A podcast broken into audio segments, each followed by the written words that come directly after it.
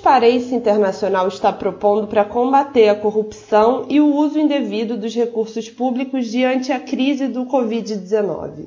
Bom, a Transparência Internacional tem nesse momento, diante da pandemia do Covid-19, o que é o maior desafio dos 30 anos de história da organização. Né? Com três décadas de atividades em, em enfrentamento à corrupção, esse momento é certamente o, o mais complexo, o mais desafiador, porque governos no mundo inteiro estão expandindo o gasto público em volumes sem precedentes na história.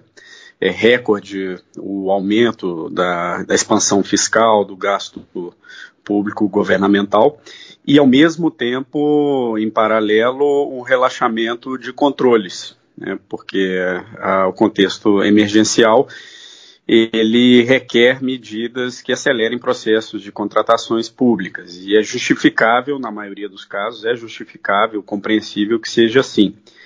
Mas o desafio está posto. Então, nós nos mobilizamos, a Transparência Internacional hoje tem presença em 110 países e nós criamos forças-tarefas regionais. Então, junto com colegas da América Latina, nós nos unimos, 13 escritórios é, nacionais na América Latina se uniram e definiram três áreas de maior risco e de atuação prioritária dessa força-tarefa. Essas três áreas são, no primeiro lugar, as compras públicas em regimes emergenciais, né, de dispensa de licitação. E é um, é um problema imediato, é complexo, amplo, porque ele não se limita, nesse caso, à compra do governo federal, né, no caso brasileiro, o governo federal, mas nós estamos falando de compras sem licitação que estão ocorrendo em todos os níveis da federação. Então, os níveis subnacionais, o problema é ainda mais complexo, né? As compras dos estados e principalmente das prefeituras. É, Brasil afora, com os nossos mais de 5 mil municípios, estão fazendo compras emergenciais é, sem os controles regulares. Né?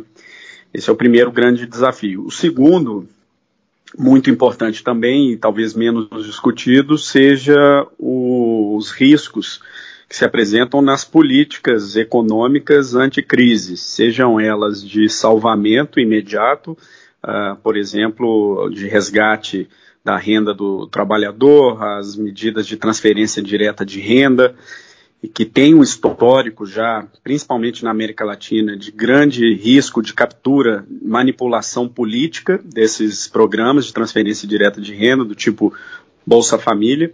O Brasil já tem uma institucionalidade mais avançada que outros países da América Latina para controlar esses riscos, mas ainda assim é um foco de problemas de, de riscos de, de corrupção e, e manipulação política. E dentro ainda dessa esfera das medidas econômicas, talvez as mais com impacto de mais longo prazo e mais profundo são as medidas de benefícios para determinados segmentos, setores, indústrias, né, que vão receber linhas de crédito especiais, subsidiadas, vão receber benefícios tributários isenções, anistias, é, diferimento de, de pagamento de tributos. E isso é um grande risco do que a gente chama de captura do Estado, né, que é quando grupos com poder e acesso privilegiado, eles capturam o processo de tomada de decisão e é, capturam benefícios né, para determinados setores, indústrias, empresas, em detrimento do interesse público. Né? E esse aspecto é muito relevante no Brasil, porque nós já temos um histórico de pouquíssima transparência é, em termos de políticas fiscais, tributárias. É, nós temos um, um, sigilo fiscal que é, extrapola o princípio da privacidade, ele, ele serve como um biombo para benefícios escusos que são conquistados dentro do, do Estado. Né? E agora, um momento como esse, nós vimos a, a, o risco, a perspectiva de que essa situação possa se agravar e com um impacto imenso sobre desigualdades. O principal problema do Brasil, desigualdades, um grande fator é essa falta de transparência, falta de justiça fiscal.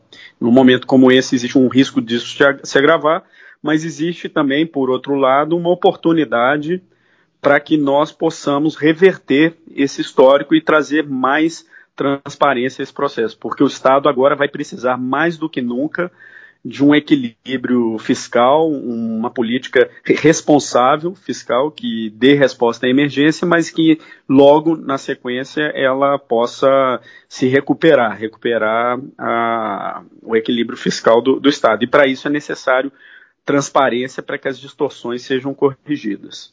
Um terceiro eixo, é muito importante também, é a desconstrução de marcos legislativos, regulatórios, institucionais, de transparência, de acesso à informação, de combate à corrupção, de direitos, liberdades, que num momento como esse, o Estado, com tendências autoritárias, aproveita para redução de avançar sobre garantias, direitos conquistados aí por, pelas sociedades, né? Mundo afora a gente vê isso. O caso da Hungria foi muito noticiado, mas nós temos aqui mais próximo da, do Brasil, na, em Honduras, foi decretado estado de emergência e as liberdades de, de imprensa, expressão estão sob sérias é, limitações e ameaças lá em, em, Honduras. Nós temos visto no Brasil também a ocorrência dessas tentativas jabutis que começam a aparecer no meio das legislações emergenciais.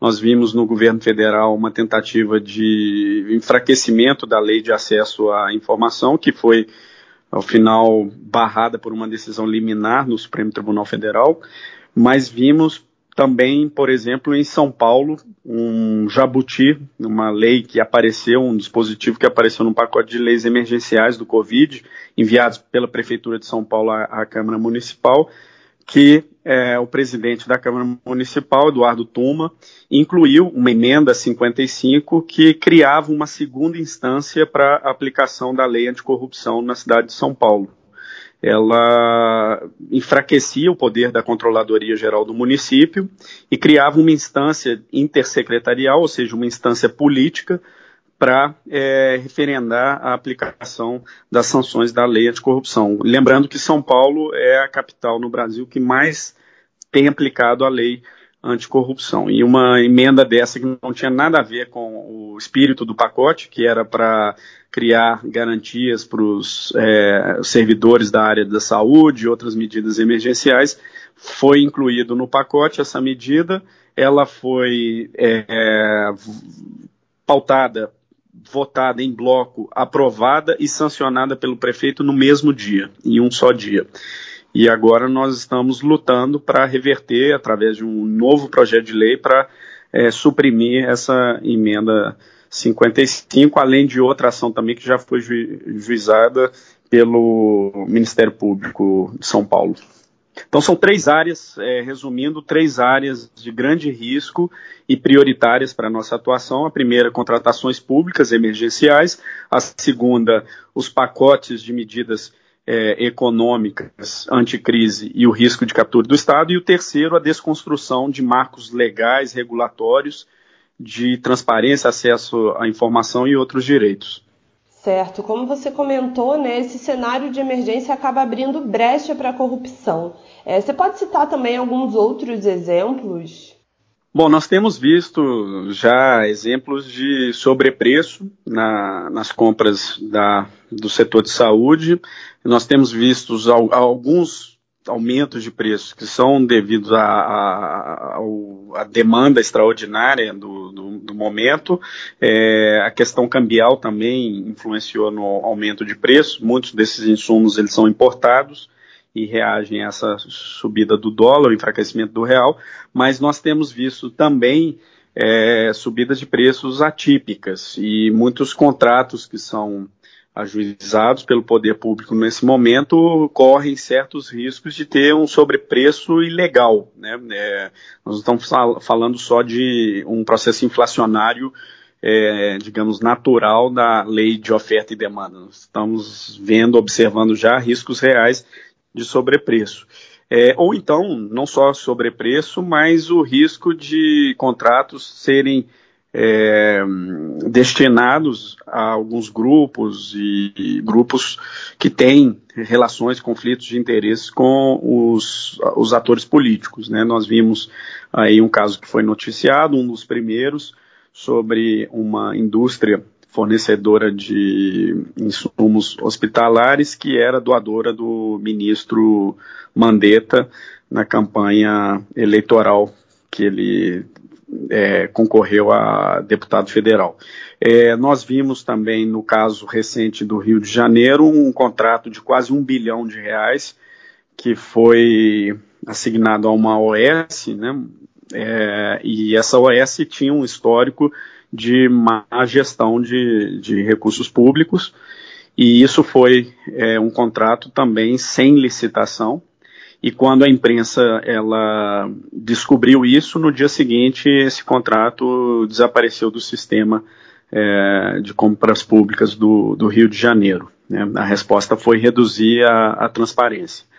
É, isso é impossível nós termos todos os, os, processos no radar, porque, como eu disse, essas compras elas estão ocorrendo não só de maneira centralizada pelo governo federal, mas absolutamente disseminada entre estados, prefeituras e no Brasil inteiro. Né? É um imenso desafio que nós temos aí para o combate à, à corrupção nessas contratações públicas.